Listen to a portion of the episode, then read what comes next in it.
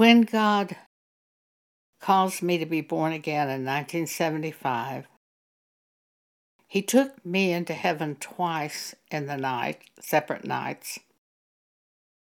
And at that time, I knew I was with God.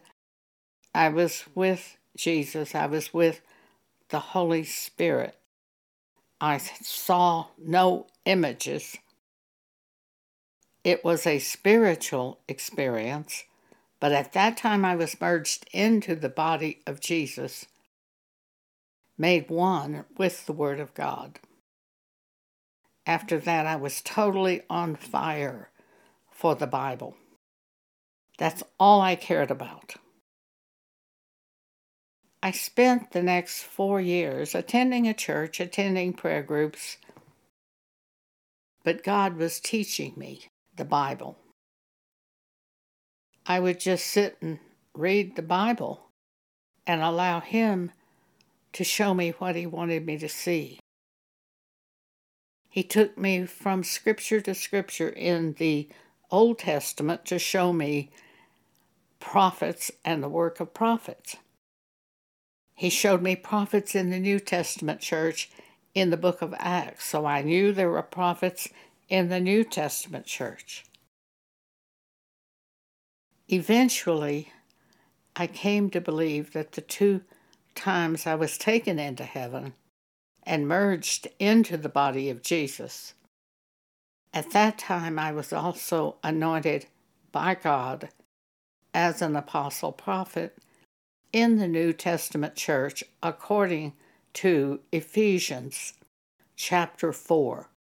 If you will start reading at verse 8.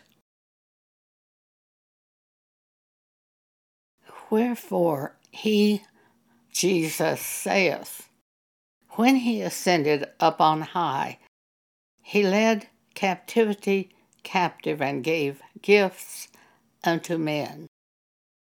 After he was taken into heaven, Jesus set up the New Testament church from heaven. Verse 11 And he gave some apostles, and some prophets, and some evangelists, and some pastors and teachers for the perfecting of the saints, for the work of the ministry, for the edifying of the body of Christ in the New Testament church Jesus set up from heaven, he gave that New Testament church the ministries of apostle, prophet, evangelist, pastor, teacher, for the perfecting of the saints, for the work of the ministry, for the edifying of the body of Christ. Paul was an example of that New Testament apostle teacher who was given to the church by Jesus from heaven. Paul was persecuting the church at the time, right after the crucifixion. He was causing Christians to be put to death. On the road to Damascus, Jesus revealed himself to Paul by speaking to him. Paul was instantly changed from the persecutor of Jesus to a follower of Jesus, and he preached immediately in the synagogues that Jesus was the Christ, the Messiah. So Paul was not the last apostle. He's the first of those New Testament apostles, one of the first at least. In Ephesians 4, these are the ministries given by Jesus to the church today. It's not pope, it's not archbishop, it's not cardinal, it is not vicar, as England uses. It's apostle, prophet, evangelist, pastor, and teacher. And God convinced me that I was to be one of the ministers of Jesus. And I said to God, How can this be? How can I be? I can't speak at a church. Actually, at that time, I wouldn't even pray with a man in the room. I said, What about what Paul said in 1 Corinthians 14? And God said to me, Look and see what those women were doing. So I went back to 1 Corinthians 14 and read that scripture again. Verses 34 and 35. Paul says, Let your women keep silence in the churches, for it is not permitted for them to speak, but they are commanded to be under obedience, as also saith the law. And if they will learn anything, let them ask their husbands at home, for it is a shame for women to speak in the church. And when I read it, I really believed that these women were disrupting the church service asking questions. And immediately God took me to Acts chapter 21. The evangelist Philip had four daughters who did prophesy. Prophecy is for the church. They had to be permitted to speak at church in order to prophesy. And then God reminded me of Anna and Deborah. Luke chapter 2, verses 36 through 39. And there was one Anna, a prophetess, the daughter of Phanuel of the tribe of Aser.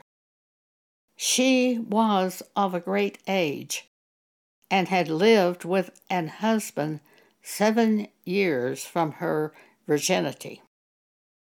And she was a widow of about four score and four years, which departed not from the temple, but served God with fastings and prayers night and day.